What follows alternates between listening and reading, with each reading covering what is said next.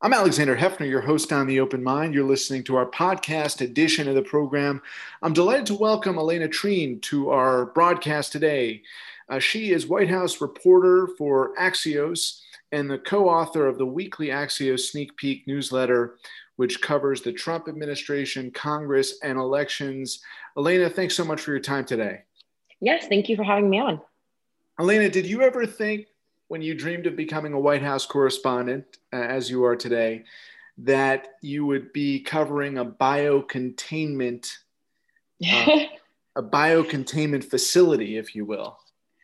Uh, no, definitely not. I um, and I was actually at the White House just this past weekend, um, and no, not at all. I mean, you don't really think.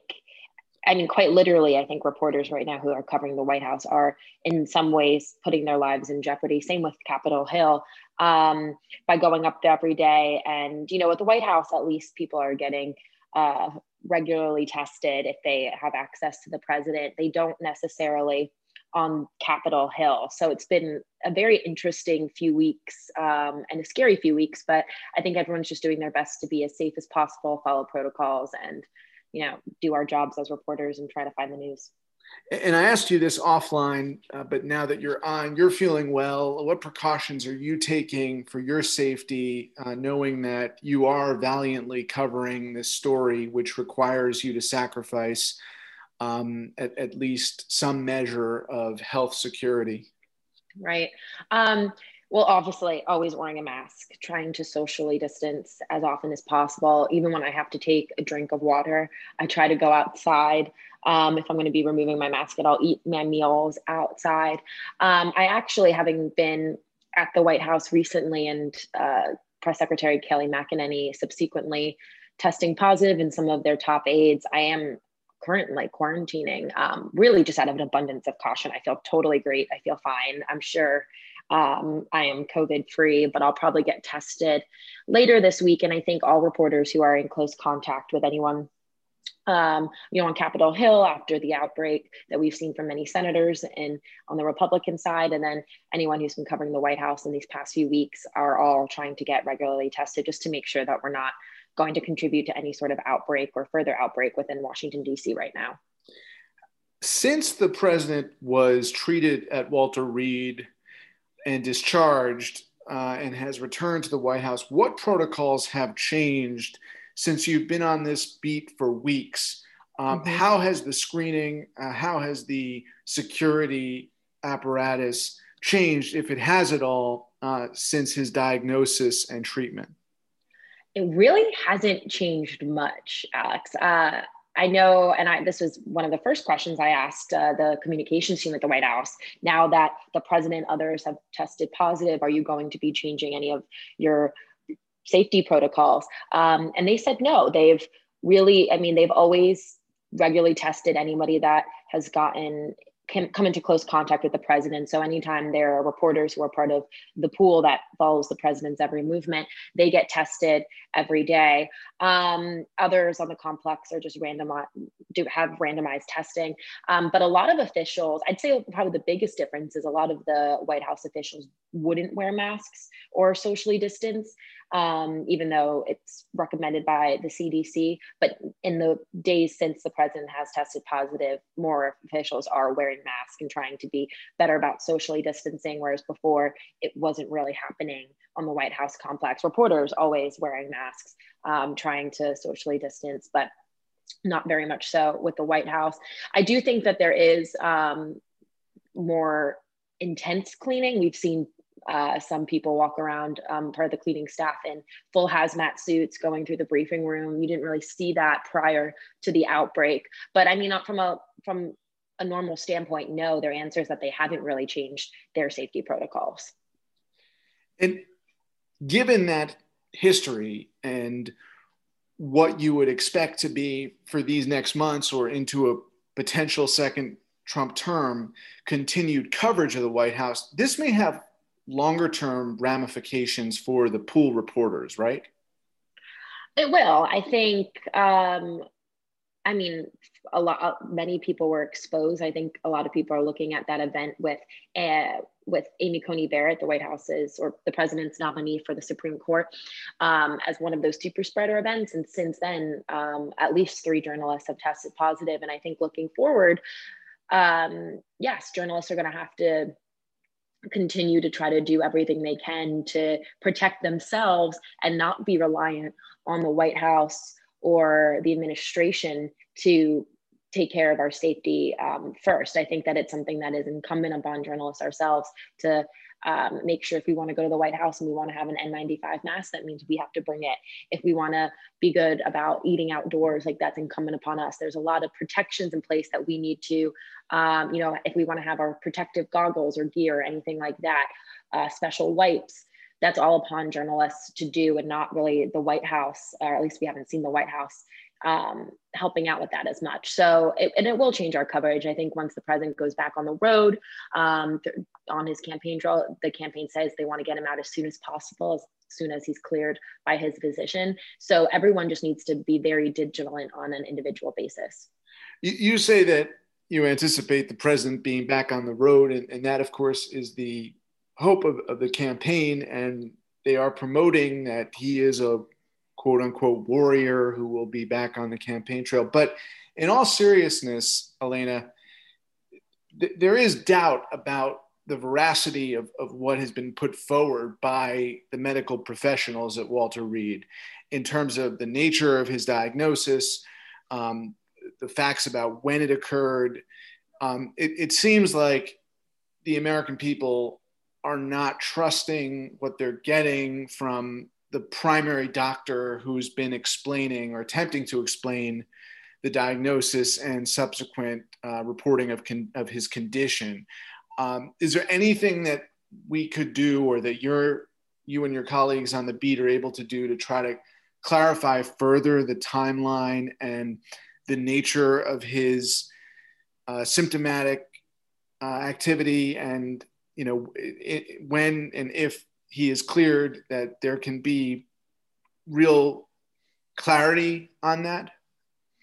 Uh, yes, I think one of the, the most frustrating things right now as a reporter covering this is the lack of transparency from the White House. I think um, one of the biggest questions that many of my colleagues, as well as myself, have been asking is, when was the last time the president tested negative? Because that's a huge deal. Yes, they say that the first time he tested positive was after he had returned from his Thursday trip to Bedminster. But when was he first negative? Was it around the debate? Was it before that? Um, these are all important questions to know, not only for the American people to understand, but also I think for journalists and people close to the president who might have been in his vicinity to understand, so that they can do proper contact tracing and see if they need to um, quarantine. I also think that, um, and I asked this question of the president's physician, Doctor Conley, on Sunday. I asked him, who can we believe? You came out and said on Saturday that the president was doing extremely well. Minutes after you wrapped your briefing, the White House Chief of Staff, Mark Meadows, said that he hadn't been doing well twenty hours in the twenty-four hours before, and that the next forty-eight hours would be crucial to determining his condition. Um, so really just completely contradicting messages. And so that, I think, has been a very frustrating process of trying to understand this timeline. And again, it's much more than just the president. It's, I mean, everyone is hoping that the president um, recovers quickly and, um, you know, pulls through as healthy as possible. But there's others. I mean, we've seen several people within the White House and the president's campaign and his debate prep team that have tested positive. Um, many others who were flying with the president on Air Force One, as well as Hope Hicks last week. A number of people that may have been exposed that might not know, or might have gone to a coffee shop when they landed off Air Force One and grabbed a coffee, all of these things. And so the timeline is very important. And I think it will continue to be important, because the, who the president surrounds himself will be the same Uh, next week versus before he left. And so we, everyone wants to make sure that they're not putting others close to the president, the president's family, the president's team in danger, but also worrying about themselves, of course, as well.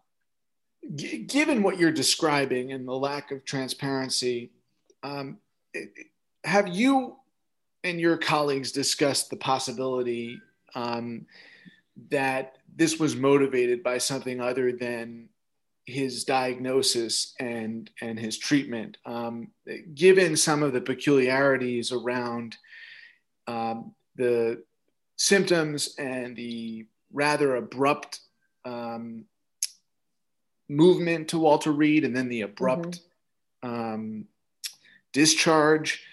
Um, is, is it fair to consider the possibility um, that, you know, he may or may not have acquired, contracted the illness, but there's really not enough tangible medical evidence to know if in fact he did? Mm-hmm. Right. I do think that they likely, I mean, definitely have more answers than we do right now and are withholding certain information. And of course, with any White House, a president is protective of his image. And, um, you know, there's certain politics to how decisions are made. I would argue that President Trump, um, beyond any past president, is obsessed with his image, and his White House is very much, um, you know, there to help protect that image for him. And so there could be some of those factors. I, again, I think that their refusal to answer the timeline about when he last tested negative, something that they definitely have, um, as well as definitive numbers of who else within the White House complex or who were close to the president have tested positive. Those are numbers that they're not giving. Um, timelines about, I understand how there's certain personal medical information that is individual to anyone, including the president, and it's his right to protect that information. But there are questions, I think, that could easily be answered, that should be answered, um, that they aren't. And so I think it's hard to think of the political motivations because, um, you know, as a journalist, I, I try not to speculate. It's not my job to do that. But there are a lot of, I think that the fact that they aren't revealing some of these very simple things that they could reveal to journalists, to people who were um, around the president at the time, is very telling um, regarding that idea of withholding information for some sort of reason. With withholding information for the reason that we they want to project an image of health. Um, once the super spreading event occurred, and um, Jennifer Jacobs reported about Hicks' diagnosis and condition, is there any TikTok you have on what occurred subsequently? Yes, so um, the president went to a rally in Minnesota Wednesday evening. Um, Hope Hicks, one of his closest advisors, um, tested Well, so prior to the trip, she flew on Air Force One. Um, on the way back, she started to feel unwell. Um, and so she quarantined on Air Force One on the way back. Um, and it was later revealed that she had tested positive for the virus. Thursday, um, and this is where the timeline's interesting. We, we saw Press Secretary Kayleigh McEnany give a briefing Thursday morning around eleven thirty a m to the press, not wearing a mask. She says that she had not been informed that Hope Hicks had tested positive, which she had prior to the briefing. She said she only learned about that afterward. Um, despite that, and despite um, many of these officials having come into contact with both Hope, as well as Hope having come into contact with the president, the president still took off on Marine One and then flew to New Jersey, where he had a, a fundraiser Thursday night with donors in Bedminster, and then flew back to the White House Thursday evening. Um, all of these interactions, journalists were on the plane, several aides were on the plane. Um, and upon arriving back in D C or sometime after the Bedminster trip, whether it was before getting back on Air Force One or after he landed at the White House, um, the president's team says that's when he first tested positive. And then of course, Thursday night, we learned, that's when the media learned about Hope Hicks's diagnosis, because a journalist, not the White House itself, came out and was able to report on that story. And that's kind of where everything started to really come to light into the public sphere. We saw the president go on Sean Hannity's show and say that he was getting tested, and both the first lady was getting tested. And then one a m Friday morning is when we found out that he had tested, him and the first lady had tested positive for the virus. So that's what we know of. Do we know anything more specific about the timeline in those intervening hours leading to the Hannity appearance and then the subsequent Twitter disclosure? Mm-hmm. Do we know anything? Well, not, I mean, we know from my conversation, there's nothing um, on the record really from that intervening time, and the White House hasn't been very forthcoming um, with, you know, exact the TikTok of this. I remember I asked his team on Sunday when I was at the White House, and they said, we're not going to provide a TikTok of what happened. It's the same thing the White House chief of staff has said, the same thing that the president's physician said. But from my conversations with officials, um, they are very frustrated. Only a very small circle of people have actually been alerted. I think um, even people who had traveled with the president to New Jersey, not all of them were alerted that Hope Hicks had tested positive. And these are all things that raised a lot of alarm bells um, among people who work close to the president, who work in the West Wing. Um, I got a ton, and so as my colleague Jonathan, we both cover the White House together, we got a ton of text messages and phone calls of officials who were very frustrated with the way that this was handled, because again, they could have been exposed. And I think for them to withhold information from people like that, who Um, you know, it, it is being a bit reckless, I'd argue. And I think that's what, and it is what they argue. They they think that the White House is being reckless with the way that they communicated this, both uh, publicly, but also internally to staff.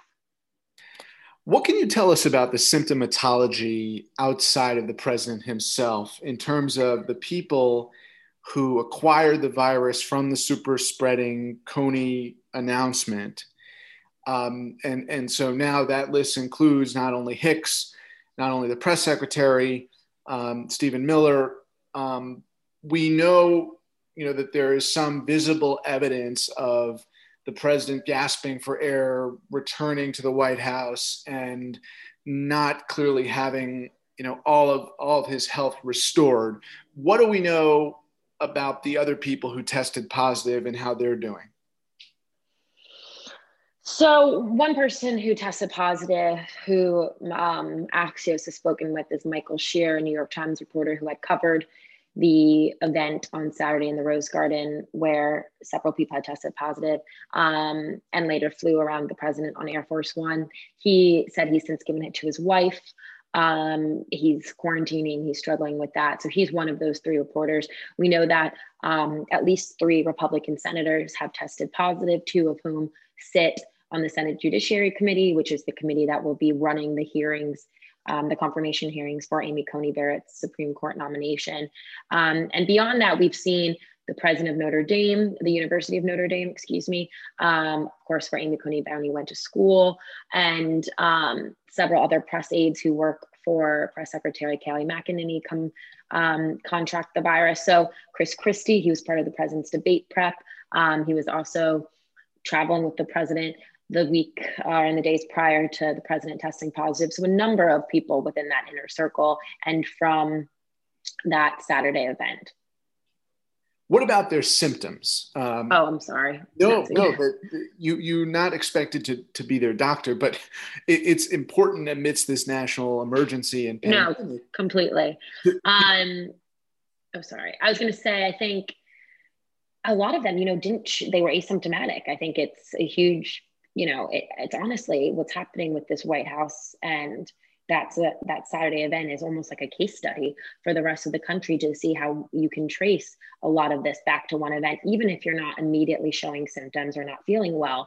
Um, I'll say Kayleigh McEnany, for example, she said that she had been regularly tested. Um, I think she said every single day since the president had tested positive. She was still on the White House complex. She was still going to work. She spoke to us, um, the press, on Sunday without wearing a mask and said she felt fine. Monday morning, she received a positive test. So that's just one example. A lot of people who probably had had the virus several days, for several days, not knowing, still returning to work, still being involved, um, and then later contracting it. And of course, in the meantime, potentially affecting others. So, and I think that's the same for a lot of how it went. I know Governor Christie, I had been talking with him um, in the days following the debate.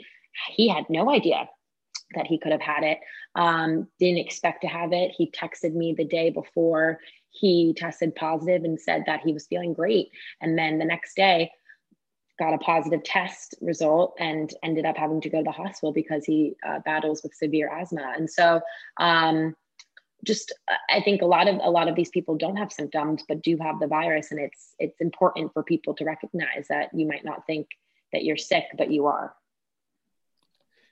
Do we know of the people who contracted COVID, who has had the most serious symptoms outside of the president? Clearly, the story is that he was hospitalized and did experience severe symptoms.